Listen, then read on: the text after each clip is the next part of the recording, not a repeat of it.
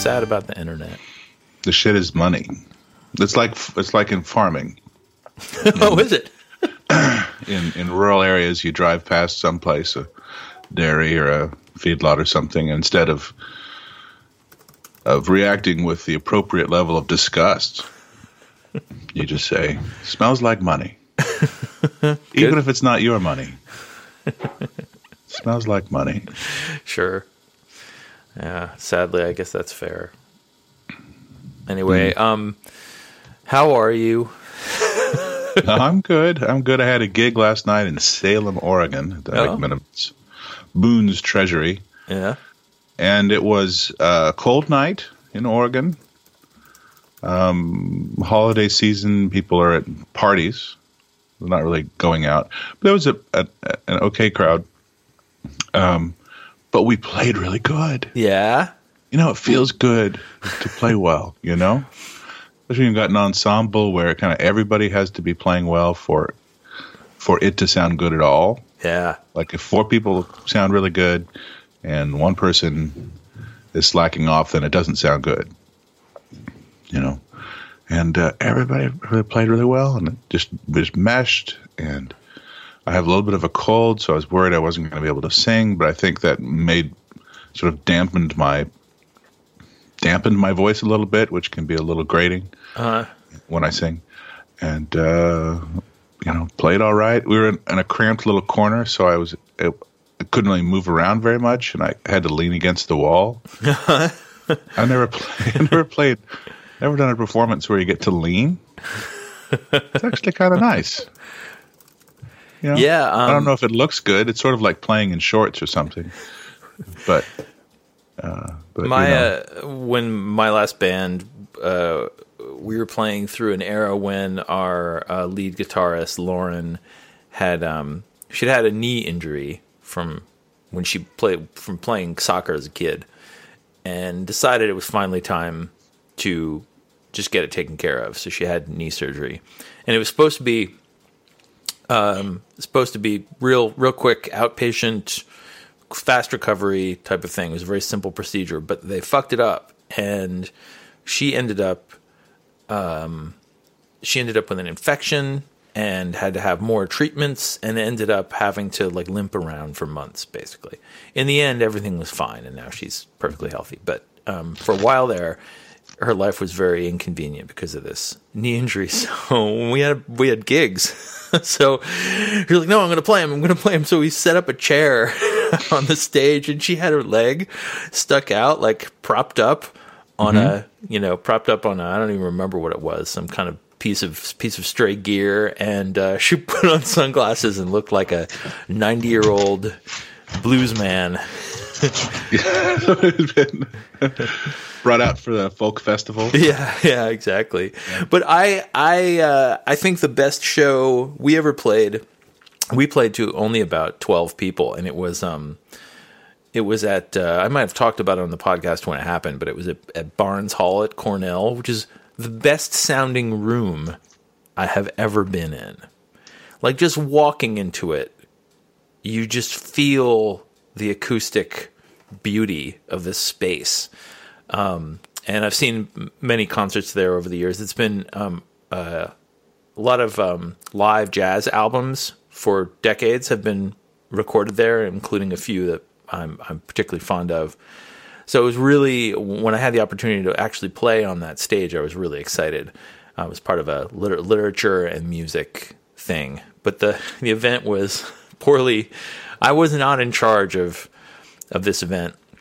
It was badly uh, organized and it was badly publicized. Um, and it was at the same time as another more popular event. And uh, it became clear as the day grew sooner than just nobody was going to show up. Um, and so we're like, whatever. and we just got up on that stage and killed it. We only played like five songs, but it was like every song was perfect. All the harmonies were perfect. We could hear each other on the stage.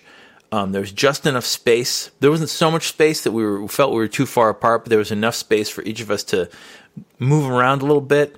And then when we did draw closer together, it was like it was purposeful.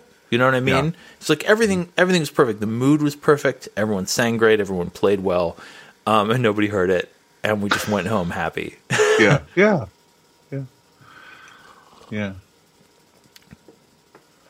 You know that Aimee Mann song "I've Had It." Mm-hmm. I think it it uh, it captures that, although it, it gives it a melancholy twist, which is, oh, it it all came together, and so what? But there's a before you get to that final part of it, there's a sense of it all came together, yeah, and how how nice for it all to come together. yeah. Um, I'm gonna link to that. Uh, link to that in the notes. That's a good song. It's a really good song. I love Aimee Mann. She's very good at music. She should look into it. Have you thought about a career in build music? a career in it. Yeah. this came Yeah. my my friend's Hey, uh, it's the. final album of Truck Stop Love. It looks great. Uh, my friend John Shawley um, did the design. Looks good. Looks good. What's it called? Can't hear it. Can't hear it. Truck Stop Love, 1991 to 1994. And uh, I got wrote, I had the pleasure of writing the liner notes and like a little guide to each song.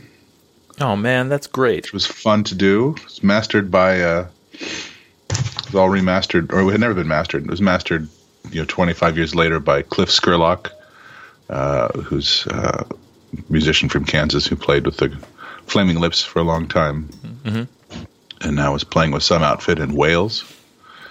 Um, so he made this, and it sounds really good. I've got the, got it up on the screen here. I I uh, remember fondly the first two records, both of which I both of which I have. Yeah. Um, little, little Kansas label called Black Site Records put this out. Um, and one of the, one of the things that kept them from uh, making a career in it was uh, sort of late adolescent drinking problems, mm. like early twenties drinking. And- that's, that's late adolescent. Yeah.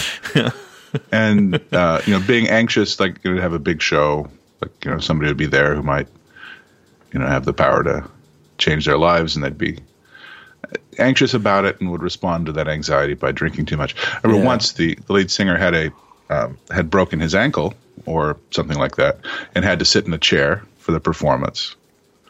Um, and still was too drunk to sit in a chair. Oh He kept falling out of the chair. wow, The chair already seems like a pretty big accommodation. it really does. That's some Tommy Stinson level. it was it was impressive. Yeah, that's that's uh that's something. Yeah. They still sounded good. So, um, are they? You know, the Dead Milkmen were apart for I don't know, decade and a half, and uh, they they got together for a reunion show and just uh, just decided to straight up reunite, and now have been putting out records and touring, and sound Yeah. great. Uh, any chance that Truck Stop Love's going to do the same? I guess they have less of a built-in audience than the Milkmen do. But they have they have a they have a, a good audience. I don't know what they're I don't know if they will. I think they had a, a great time Yeah, and uh, showed that they could still do it and sound good. Um, and the records sold uh, far beyond their expectations. Uh, they played three shows. I hope they do. Um, they're all they all play in their own things. Um, main guy Rich Yargis has a outfit up in he and uh, Jim Kriego was in it. They play in a, a band up in Minneapolis. Uh, Eric Moline plays. They, they're all they're all playing. So re, be, reuniting as Truck Stop Love wouldn't be, you know, dusting off the old guitar. yeah. They've been they've they haven't given up playing. They just gave up that ensemble. Sure. But but you know, there's something special about the the band that you were in when you started, yeah, right? Yeah, absolutely. You're f- you're uh, the, the, those soldiers, even if you don't like each other. That was the battalion. Yeah, No deserters. I don't like deserters. I said this is the, the only the only band of the past, aside from my re- most recent band, the, my two previous bands of any note had toxic personalities in them that would prevent me from wanting to reunite with them. But it doesn't really matter because we none we didn't have any fans. Yeah. I don't know. Maybe I'm the toxic personality, Ed. No, John. Maybe uh, you know you know what they say. You know, if you were a everyone toxic around you is an asshole. Yeah. If you were a toxic personality, I wouldn't like you. Aw, buddy. or I might have it first, but not for 20 years or something. That's true. You've had lots of opportunities to realize that I am terrible, and Yeah, you've not jumped you've not taken them. Ship the HMS JRL. I talked about my Thanksgiving activities without actually talking about Thanksgiving dinner, and I wonder if we need to do that, or if it's just like all if they were just like all the other ones. Well, mine was mine was delightful, but um, not. Uh, it was it was it was an excellent Thanksgiving. The food was great. The company was great. Um, uh, there was no no no dramatic deviations from the norm, Okay. except for except for it being you know particularly delicious and cozy and cozy. So not not much to say about it. Yeah, same here. Um, I I ate at uh, ate at my girlfriend's parents' place, and they're very fond of meat. They made a lot of meat, different kinds of meat, delicious potatoes, uh, tasty uh, puff pastry hors d'oeuvres. Nice. Um, fairly traditional meal and uh, totally satisfying. Good company, good times. So, um, eating a lot of fennel lately. Things seasoned with fennel No. or the fennel bulb? The fennel itself? bulb, which I have to confess, I didn't even know was a thing Yeah, until I only knew about fennel seed, right. um, which I would occasionally use sparingly in my cooking, but I didn't even know the fennel bulb was a was something you could just go to the store and buy. Um, started Yeah. seeing people using it on Top Chef. Um, and uh, my friend Adam made a sort of grain bowl for for uh, for a bunch of us once at his place uh, that involved a bunch of uh, bunch of fennel. And he, I think he he might have he might have uh, broiled it or roasted it or something. But I I've just been frying it up in a pan so it gets soft with a little crispy on the outside. Mm-hmm. And uh, that's good eating. It's good stuff. Sort of stir fry, stir fryish. yeah, yeah, like yeah. deluxe celery or something. Deluxe celery. Yeah, um, it is great. Here's something you can get in Portland: Yeah. pickled fennel. Because of course you can, Of course you can. and it's good. A little bit is good. A little sliver of it. Well, you can pick, you can pickle that stuff at home. Yeah, Pickling's no big deal. yeah. I've never done it. I, I, you say as, as if it's a as if it's a, a drug. I was thinking, what's yeah, yeah. Oh yeah, I never done it. I'm kind of scared too. Uh-huh. Yeah. I remember the night that Larry freaked out on pickled fennel.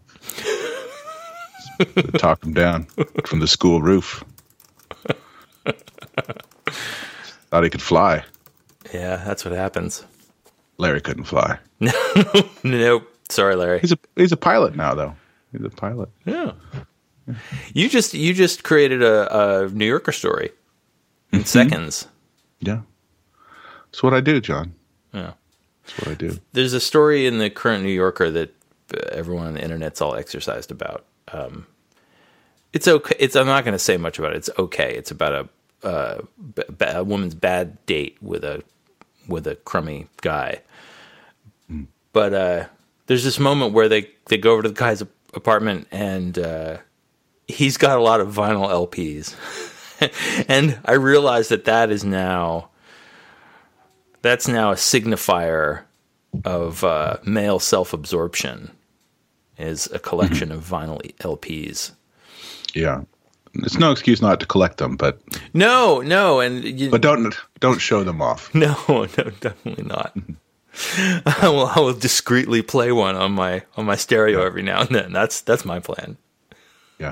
Yeah. it's sort of like the way on a, a Prairie Home Companion, the you know, they, he would he would just uh, mention expensive lattes as a that was a, a running joke. that, yeah. You know, Yeah. Um, when I go into somebody's house and they have a record player that they're using as their main, uh, you know, as, as a main audio source, sure. I often find, and I, f- I think this is very reasonable, they have uh, the record player and they've got maybe 10 records sitting near it. Mm-hmm. And, and that seems to be all the records they have. Oh, And that seems to be a good way to handle it instead of here is my library. Here's my Bodleian of of the entire discography of everything that I have repurchased after having purchased it already in four other forms. and hmm, what shall I select for you? What vintage? Is it like wine collectors or something? But just to, just to have uh, you know a few kind of not great records uh huh. not not records that are uh, going to say, "Oh, listen to me," um, because of my excellence. It's like, oh, you know, some just some crap records Let's just play to some play records. Yeah. and listen to Sure. while you're going around the house doing things. That is Doesn't uh, take up too much space in in the personality. Doesn't take up too much space in the room. You got a little music. That's good. Yeah, that's fair. That's fair. Um, it's not my mo. I do have a. yeah. I do have a. I do have. Well, it's not a huge shelf of records, but it's basically every record I've bought since I was fifteen. Yeah. I just never. I never got rid of anything. I don't think I've ever rebought on vinyl something I really liked. Maybe I have. There might be a couple of reissues I'm particularly sentimentally fond of, and decided to to buy a new new new remaster on vinyl. I don't happen to think vinyl sounds better than anything else. Um, sounds different, I guess. Sounds different. But um, but uh, just as a but as a way of supporting supporting the concept of records and the and the music the musicians that I like.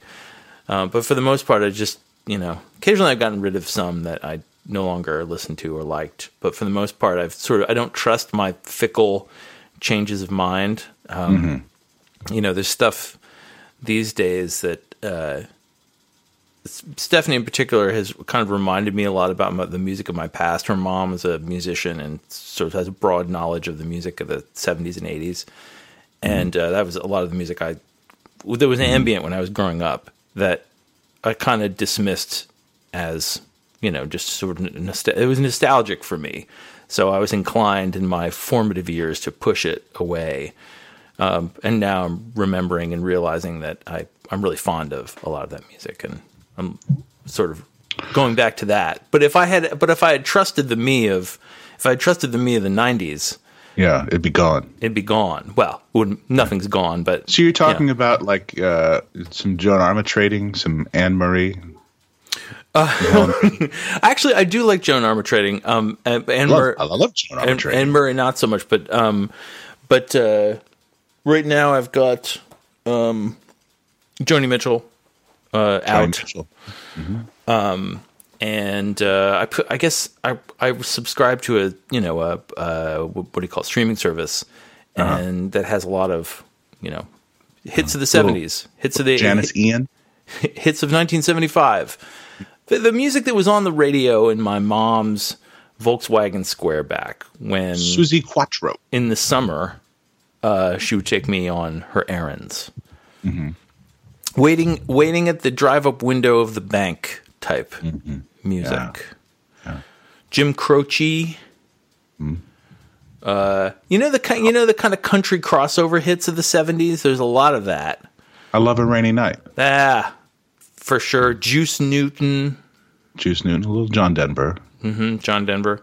Gets in there. I've made a I'm- I've made a country country playlist, Uh-huh. and uh, it's got a lot of those songs. Yeah. Year of the Cat. Yeah, who's that? Al Stewart, Al Stewart. right? Yeah. Some solid stuff. My friend uh, Eric Henry down in Corvallis, who I've been playing music with for a long time, we uh, um, we met Eric. Eric has, has Yeah. played pedal steel Yep. on the, our podcast. Yeah, I've- and of course, when you when you mentioned one of the Eric uh, per, parentheses Mick Henrys, I get yeah, them mixed up. But, Eric Henry, Eric McHenry. but Hen- Henry is the one I know. yeah, we should know Eric McHenry too. He's Well- quality. I think I I think I internet know him or have encountered Yeah. him. But uh, Former poet laureate of Kansas. yeah, yeah, Taller than me. Taller really. even yay than me. yeah. Um, we uh, are trying to figure out. You know, we'd like to p- have a, a you know, some, uh, you know, play out a little bit. You know, since we live close to each other, you know, put together something. Um, but we all, you know, we play in our already, you know, bluegrass groups and other groups.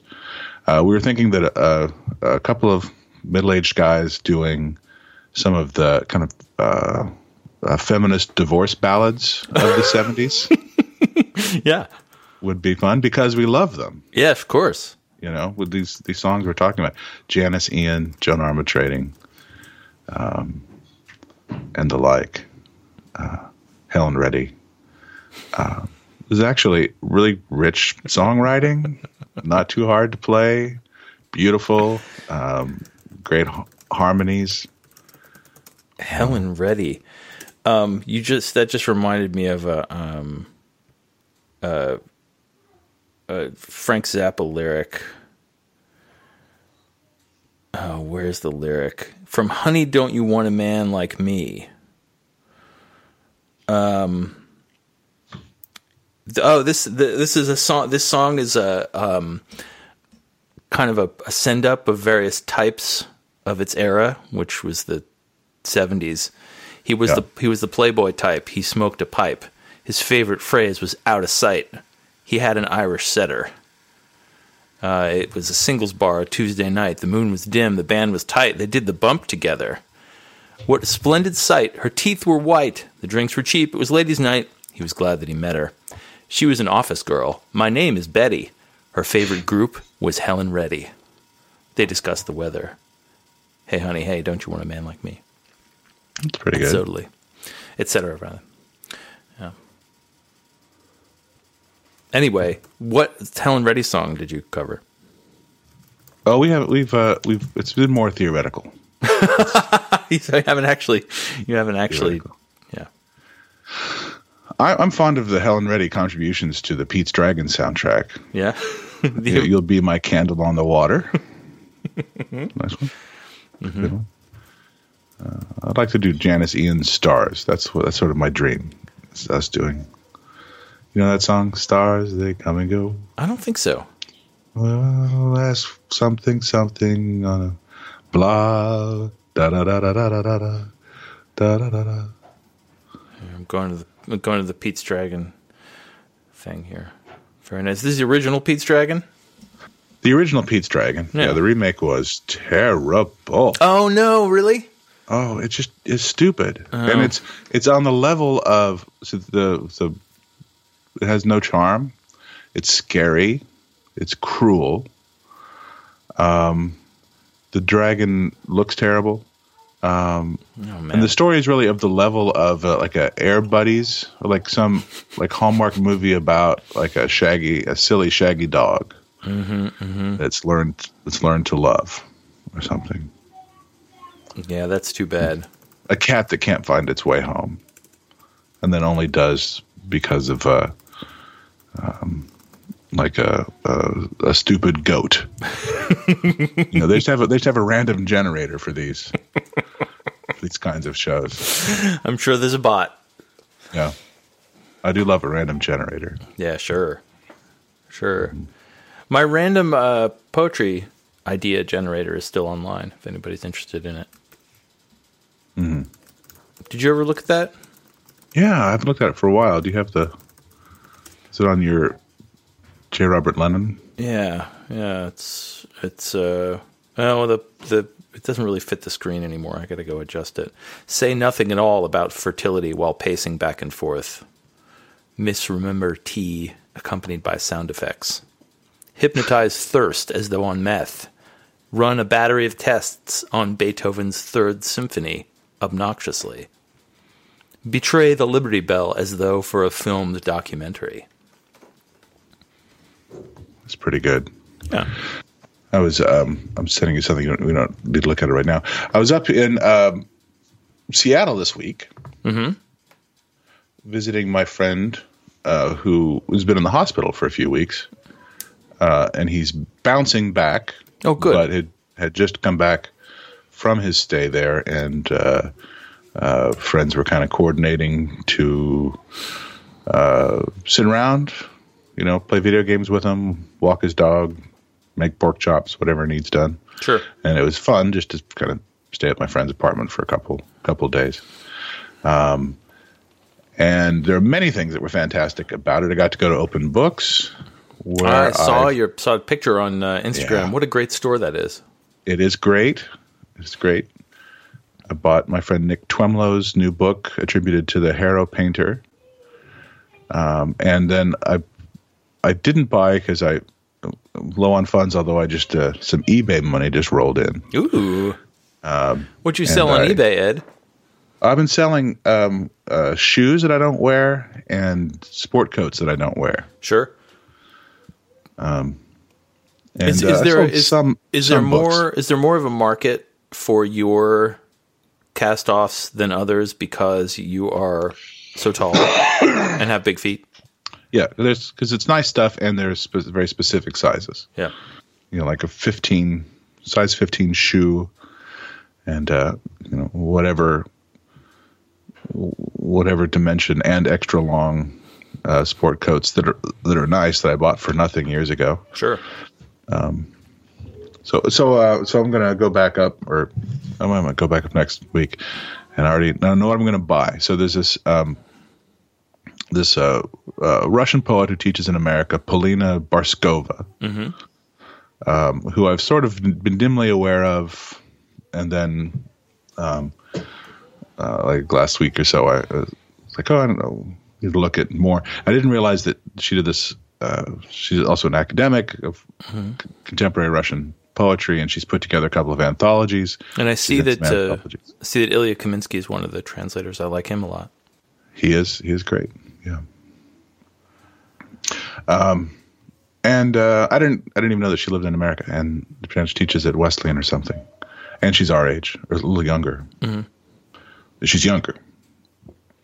Um, and her dad. This is what the connection was. I was saying on Instagram, "Oh, why aren't there more translations of this Yevgeny Rein, this this older Russian poet who's a contemporary of Joseph Brodsky's?" And uh, somebody said, "Oh, you know, well, his daughter lives in the states." And here's her name. It's like, well, I know that name. Um, and I've read some poems, and then uh, it turns out to be really. I, I, what I'd read was good. Well, everything she's written is good. She's been Yeah. publishing since she was 20. She has a selected poems out, and she's you know born in 77, um, which is a bold move, but uh, and they're all fantastic. And then she's also uh, edited this anthology of of poets uh, who wrote during the Leningrad siege, Wow. like not about it, or poets who survived it and wrote, but like were writing during At the, the, siege. time. Yeah. During the siege, yeah, some you know who survived, some who didn't.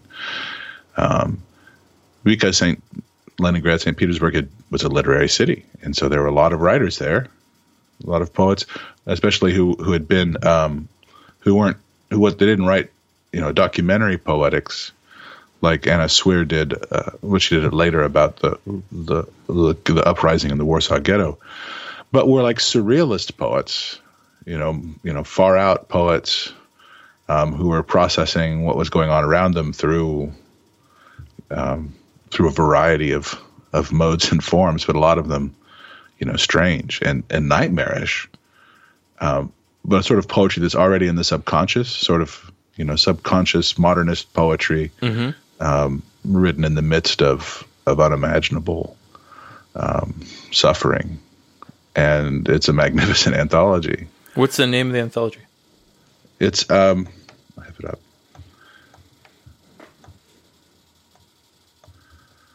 Uh, written in the dark. Five poets in the siege of Leningrad, I'll put it in the and it is recent. Ugly Duckling Press published last year. Great. Uh, and there's one poet in particular in it who I'd never heard of, um, Gennady Gor, Gennady Gor, G O R. Um, and they're, I just must read poems, I think. Do you want to? You you got one there? You want to read? You want to read one? I don't have the Gennady Gor up. You got the. You got. I have one of the Barskova. Poems that Yeah. I like very much. Let's hear This is in the selected. Summer physiological essays, wanderers, and these are written in written in Russian. Um, was noticed by me, a madman who destroys Berkeley's snails. On his head, a black towel. In his hands, an enormous trident. He looks for snails in the gardens, by the fences. He catches them at each gate, jumps on their bodies. On the earth, their remains, shells, liquid pieces. You ask that I write about our life. I write about our life. Strangely, it often becomes so elementary. In our village, where small animals live slowly and humans jump on them. our village is covered with unbearably green ropes. And with a superior, a superior stare, my two year old daughter observes her country through heat and moisture. She rides in her baby carriage under the tedious leadership of her grandmother. And they need no one. As if they were alone on earth, two beautiful animals woven into the landscape of each other. They stand quietly over a snail which survived the holocaust of the neighbor's foot. Here they are still, over a sign, like a hieroglyph that arrived to them. Nona bends down. Frosia, with a lively little leg, beats her other lively little leg, hanging over the pebbles in the driveway. What do they see there? Tell me. What do they hear? And where do they walk together each morning, ahead of all those who drive and cry and breathe and manufacture all Earth's news? Good stuff. Yeah, that's a really good Good. poem. Isn't that great? It's a really good poem. The tedious leadership of her grandmother. This actually, not to uh, not to make a lateral move away from Russian poets, From the Beaux Arts. which I would love to talk more about if you like. But this poem is reminding me of a thing that, you know, what? teaching poetry this semester, yeah. something I don't often do because I'm not usually assigned the intro to creative writing course. But I was this semester, and I taught. Uh, I have to teach as much poetry as fiction. Um, and a lot of uh, a lot of I think a lot of our grad students, um, especially the fiction writers, will kind of just teach fiction because they don't feel qualified to teach poetry. And I don't really either, but um, uh, I didn't want to didn't want to fudge it. Uh, Although I can think of few things that require fewer credentials than teaching poetry. the idea of being unqualified to discuss poetry is is, is uh, it's a low bar, really. Well, I feel like this class has um, having to explain to myself and to my students what's wrong with their poems Oh, uh, made me have to justify why I think something is wrong with their poems, Yeah, or why not that wrong with them exactly, but why they how they could be improved. Right? It's clear Right. to me that they could be improved. It's clear to me that they could be improved on particular axes, um, but it, I've never had to put that into words before, really, or not for quite some time anyway. I don't. is it very different than than uh, gently offering suggestions on fiction? Uh, Not really, and that was kind of the surprise to me. One of the, but the main thing, the thing I kept coming back to. Well, first of all, en- enjambment as a thing, you know, like I think the most common, the most common sort of variety of boringness in a poem by someone who's never tried writing poems before, is that every line is end stopped, um, unthinkingly, like not right. deliberately That's right. That's true. and just introducing the concept of you don't have to end a line with a stop, and that in fact, when you don't end it with a end stop, that where you choose to break the line means something. Like this is this is that's the maybe the basic the basic thing about poetry, maybe. Yeah. Yeah. So, um, and it was fun seeing them react to this advice, which once they realized that was a thing, they could see it in the poems that we were reading and that they could inco- incorporate it into their own poems. And some of them were seen, you know, proved to be very deft at it. But the other thing is that the lines in this, um, the lines in this Barskova poem are grammatical, right? They're sentences, fairly complex grammatical sentences that have been broken up in interesting ways and mm-hmm. take surprising turns often at a often at a line break. But it's still, if you were to put it into prose, it, it would make grammatical sense as sentences. Of course, not every poem has to do that, but a, I think a poem that doesn't do that is reacting to the existence of the sentence. Whereas I think a lot of intro student poems, each line is just sort of a ungrammatical phrase that some of it may be may refer to the speaker's actions some of it may refer to a, it may be a metaphor or a simile it might be like a thing that the writer sees or remembers but none of it is connected by grammar. Like the the grammatical relation of each line to each other line or each element to each other element just isn't there. And it's another thing that they didn't a lot of students don't even realize is a thing. Like that you're that the the the line's relationship to the sentence essentially which is everything. Yeah, the the tension between the line and the sentence mm-hmm. is most of the energy in poetry. Comes from that.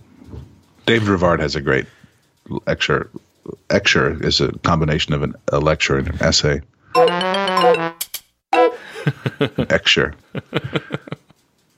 about that, which kind of crystallizes that. But yeah, the, a lot of the energy in poetry comes from the tension between the sentence and the line.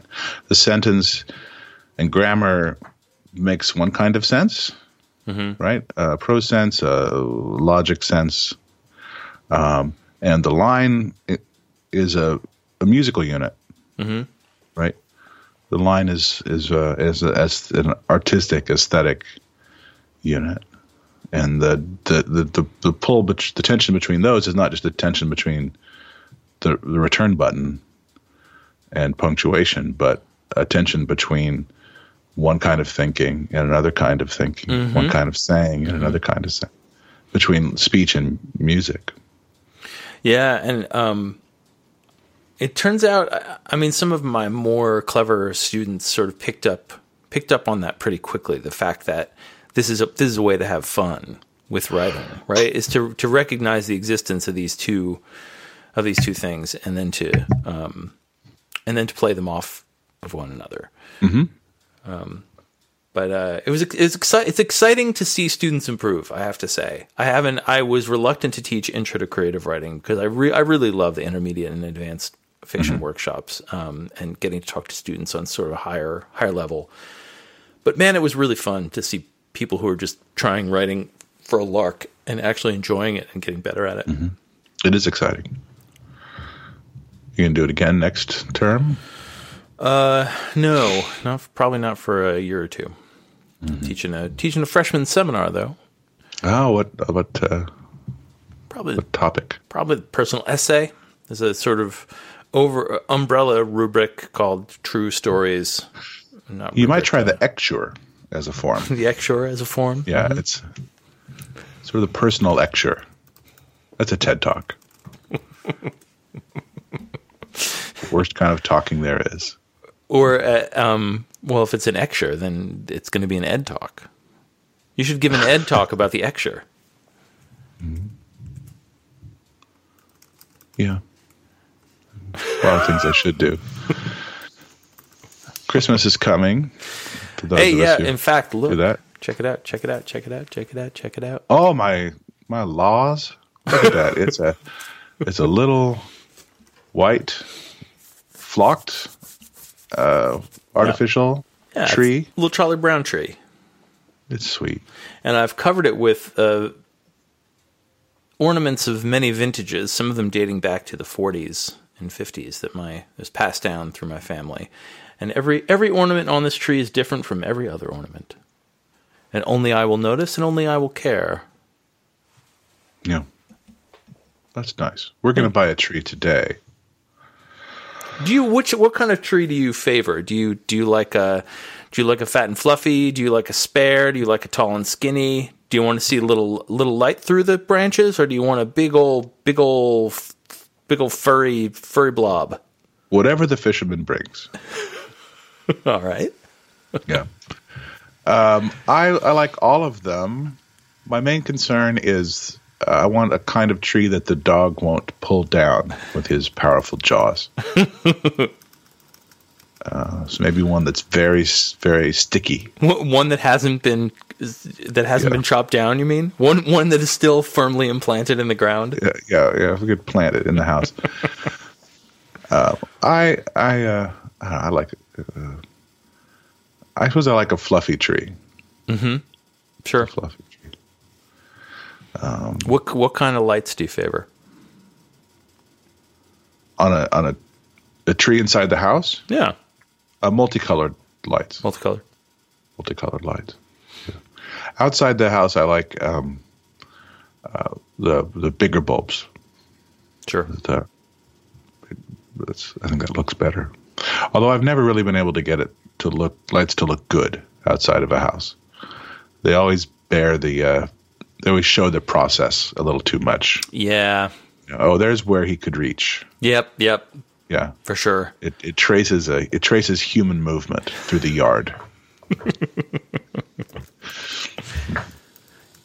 rather than implementation of the design. So you you would rather you'd rather the lights look as as though they spontaneously grew there? yeah, yeah. They're just vines that are extending from the cord jutting awkwardly and obviously out of what is now probably an unsecured window. Burglars. mm-hmm. Little air gets in. Bad time of year for that, but do what you got to do. Yeah. We'll do that today. Some light light decorating.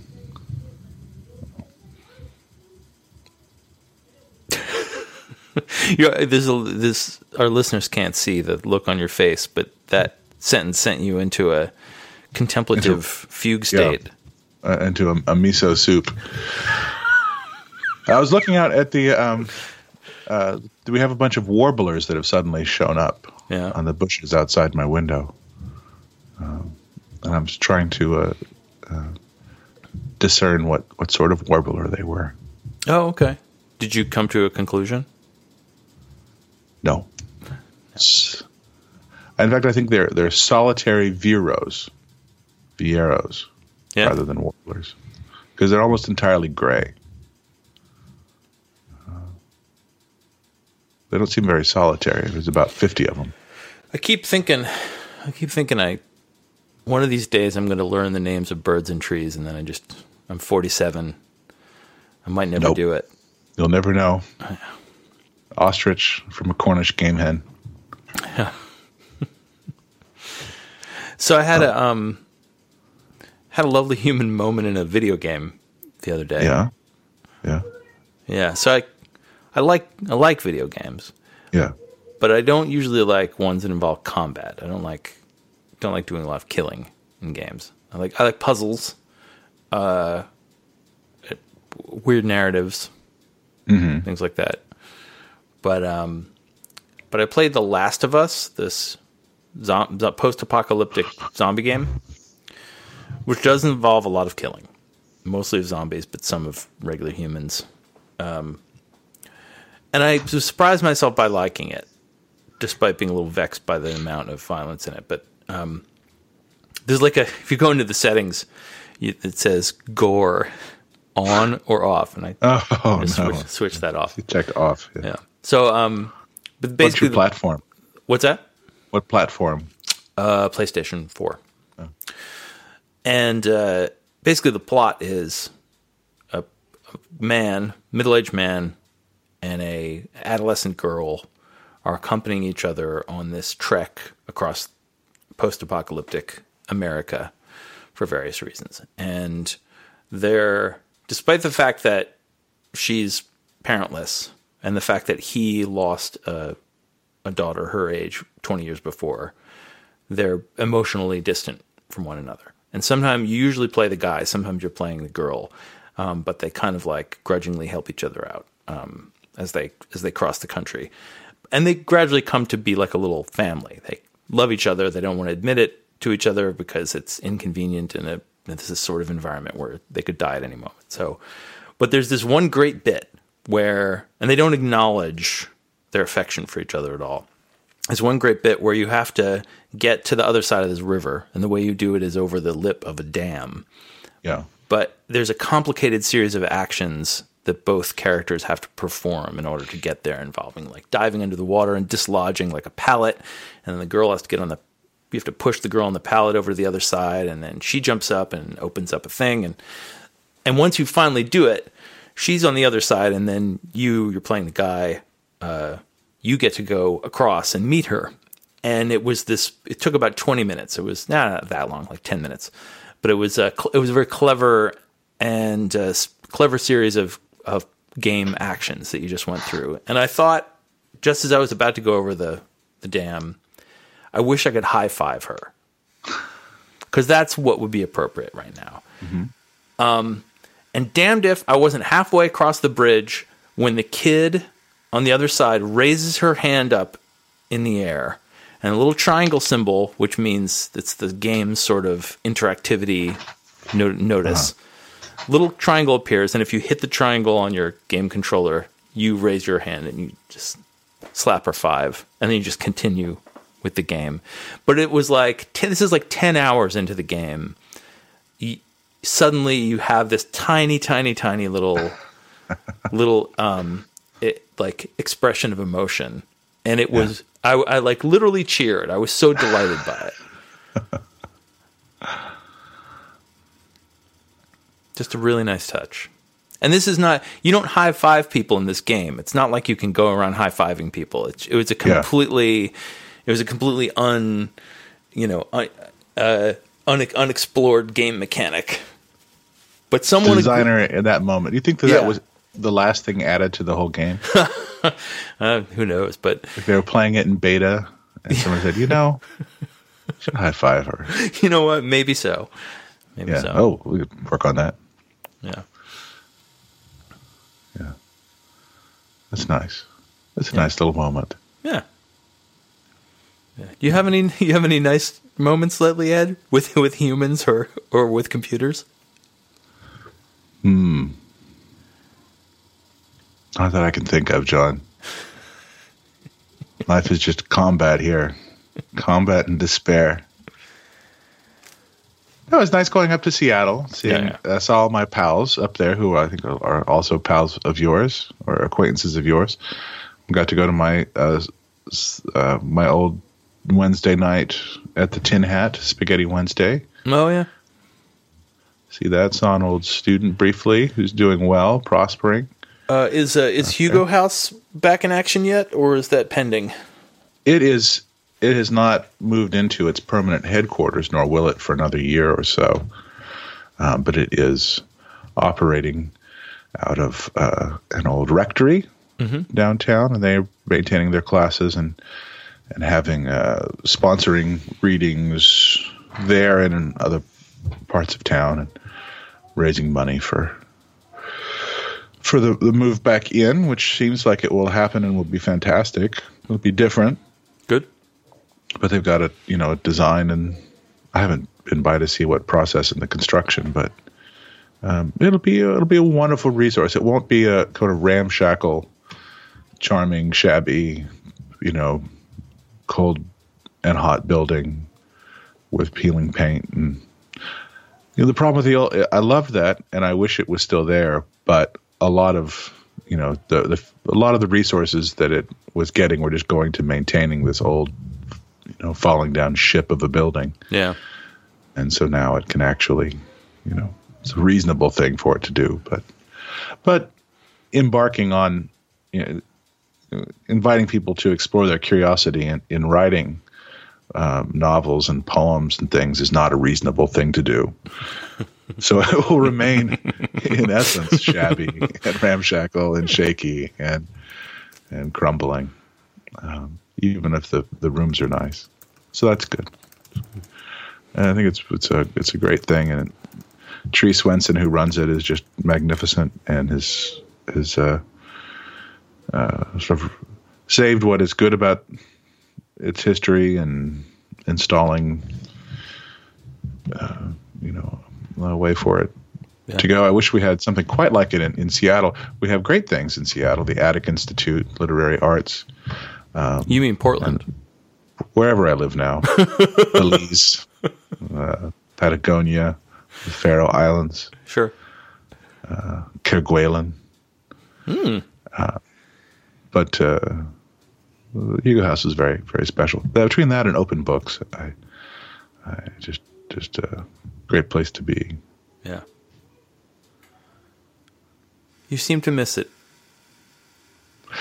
I miss it. I miss it's. Uh, um, it feels like home. I don't know. I've lived so many places, uh, but many of those have been Seattle at different times in my life. That it it feels uh, feels more like home than Topeka probably. And I have more more friends from my youth who live there than than in Kansas. Um, but it's only three hours away. It's nice. I just hadn't been up there for six or seven months. So I bought a bought an amplifier the other day. Is it a crate?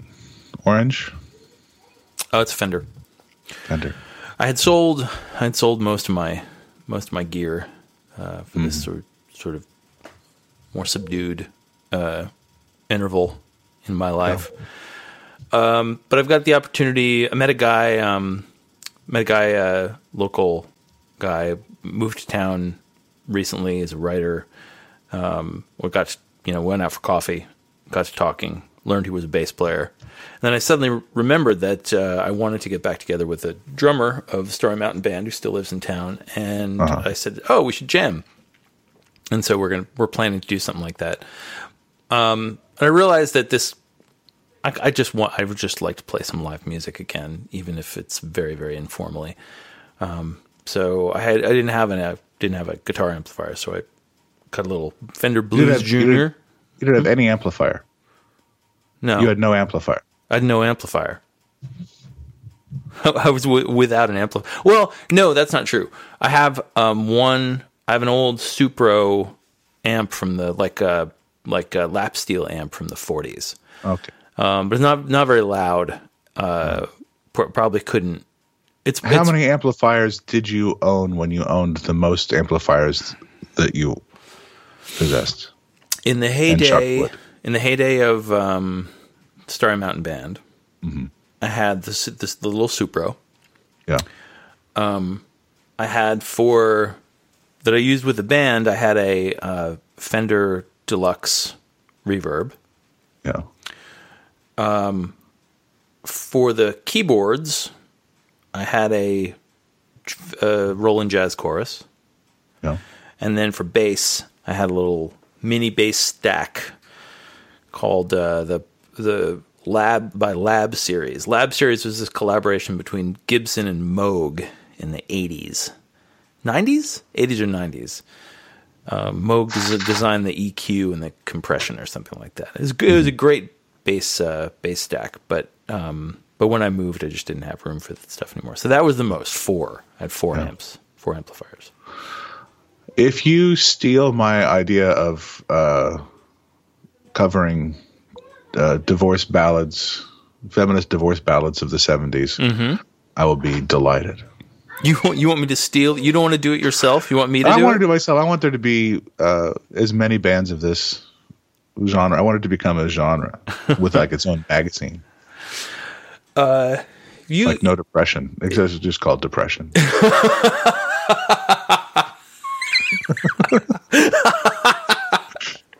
oh, perfect.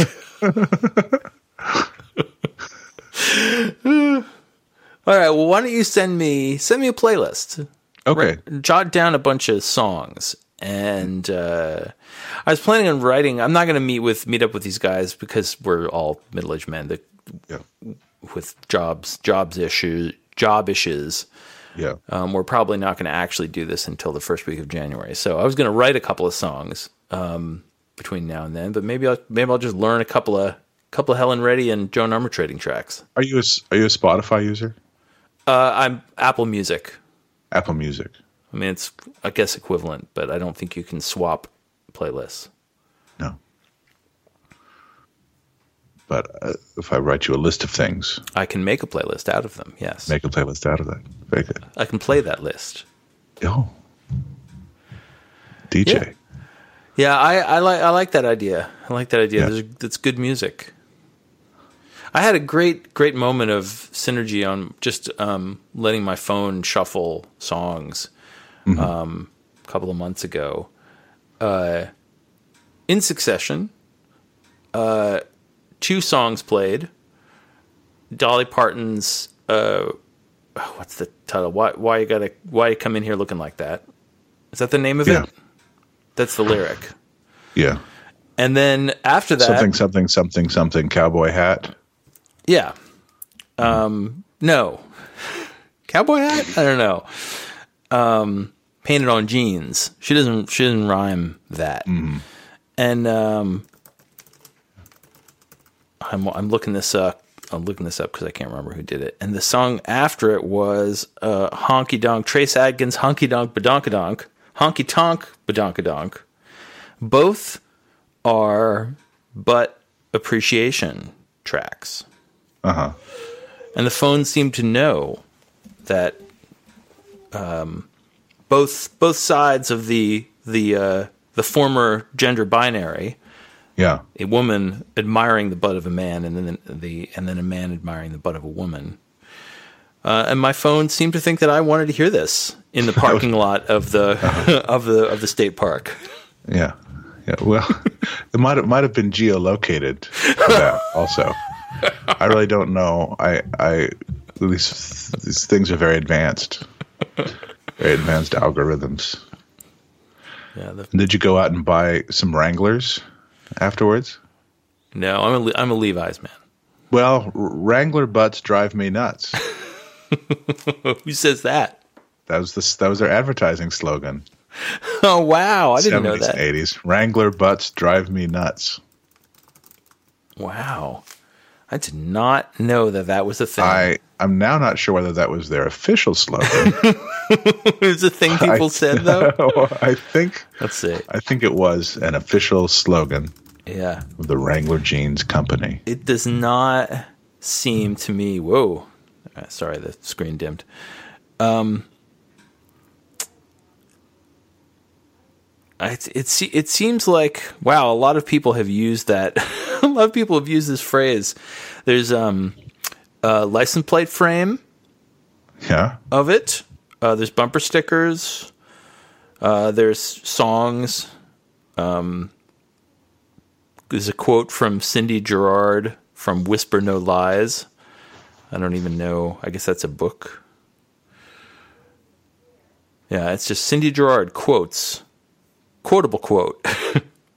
Wrangler butts drive me nuts. Cindy Cindy Gerard. I saw a good bumper sticker. Is uh God was my co-pilot, but we crashed in the mountains and I had to eat him. What's where's that from? I'll share that to you. Yes, please. I was on a car outside of my friend Shane's apartment by the zoo. God was my co pilot. And there's a little picture of a biplane. But we crashed into the mountains and I had to eat him. Sure. Sure.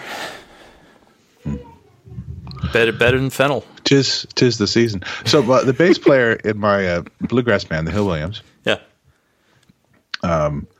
older gentleman who resembles Santa and makes uh, makes a living this time of year as as a Santa.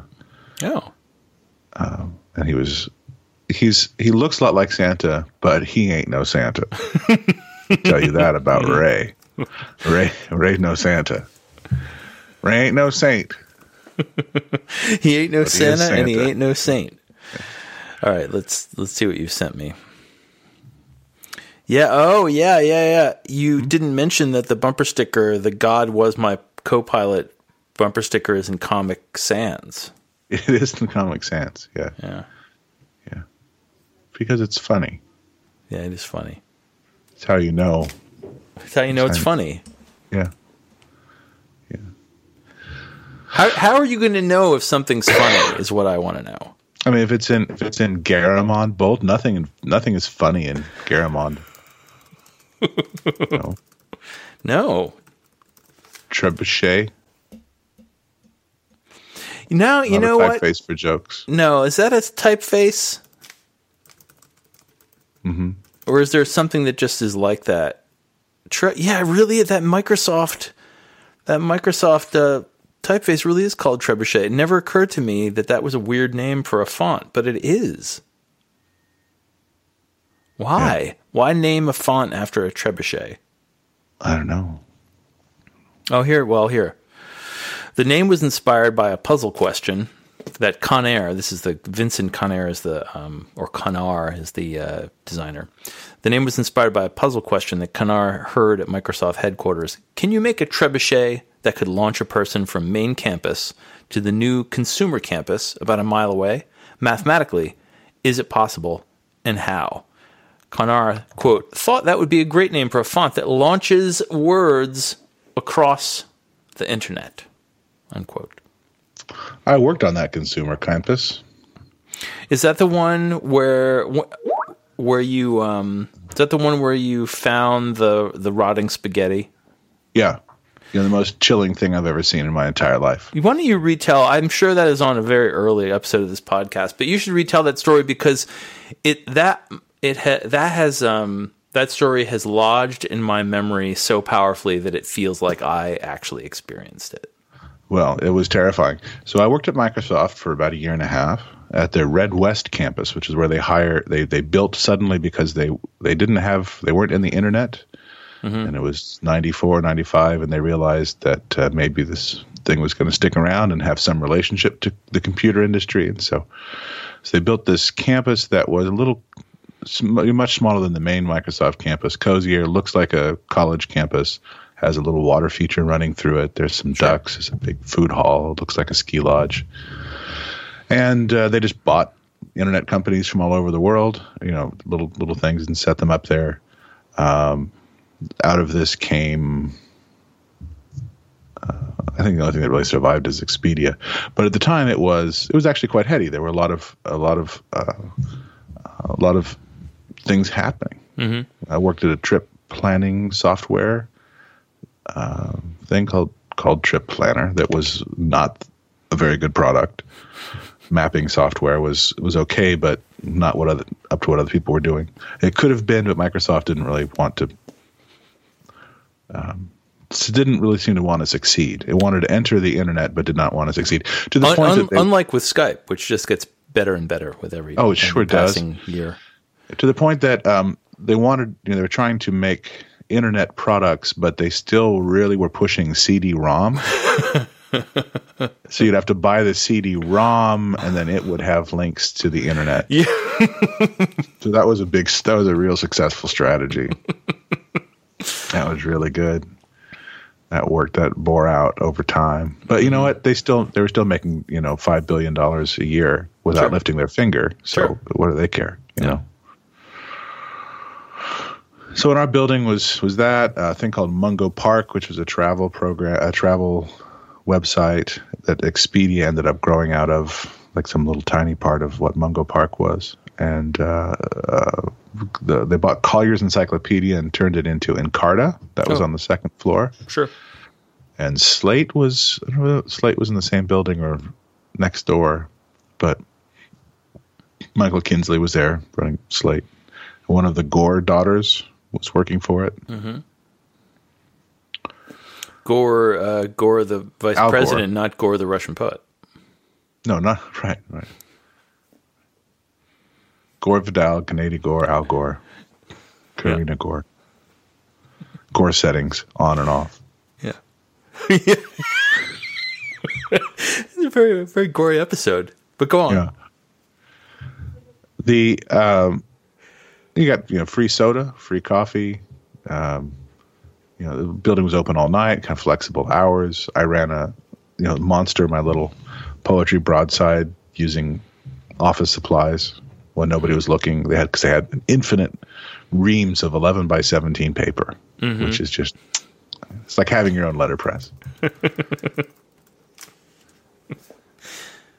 um, and one day was walking past. It was a Monday after a holiday, or maybe there, was, there had been an ice storm. There had been some interruption in things, um, and I was walking past a conference room, um, and I, I looked in, and clearly there had been a a plan for a meeting, a lunch meeting or a dinner meeting, um, and food services had brought in uh, uh, serving trays of of some pasta, pasta sauce, Caesar salad, and you know plates and things, and uh, one of those big metal saucers with you put ice in it, and then you put drinks in that, um, and it had um, maybe all weekend or or longer had just sat in there.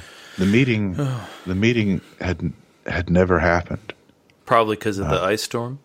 or whatever, or just meetings. Somebody called it and f- made all these plans and died, or forgot, or was fired, Sure. or um, you know, the the place. It looked more or less like a, a regular office, except that you'd walk into one of these buildings and there would be uh like a Francis Bacon painting on the wall, because the Gates, you know, the Microsoft is a big collector of art. So it's sort of how you could tell the the actual intensity of what was going on in that building by how many millions of dollars the entry art was. So this whole thing could have been like a like a Mike Kelley installation or something. I don't really know. It, it was so it was so affect it was more affecting to me as a visual object than any visual art has, has ever like maybe like a Damien Hirst shark in multiple tanks level or or a the the, the Stendhal syndrome. You know, mm-hmm. the guy sees the Vermeer and drops, you know, drops dead. It's not really what happens, but um, so I look in there and you know, so it's been days. It's not so long that it's moldy, but everything is just sort of settled in. You know, so the the uh, the spaghetti has the pasta or whatever kind has has slumped. The unlit sterno cans underneath are uh, never ignited. Um, the the the red sauce, the marinara sauce, had had faltered in some way and, and sort of cracked. Um, uh, and it, it discolored. It didn't smell, which was even more disturbing because there was definitely a room full of decay. Yeah. You know, the, the, the sterility of the place was so extreme that it, it, it was like it was in a vacuum. Um, and the, the, the Caesar salad was worst of all. The croutons, like ghost ships on top of it, sort of listing, you know, from their original position. Never seen anything anything so chilling. I think I might have just gone home. I might not have ever gone back to work after that. Taken my free diet coke and left. Are you hungry for lunch? Well, then let's have lunch. Do you want some lunch? Well, then we'll give you some lunch. Do you have a hankering for lunch? Well, then come to it's time for lunchbox with Ed and John. That's right, it's time for lunchbox with Ed and John.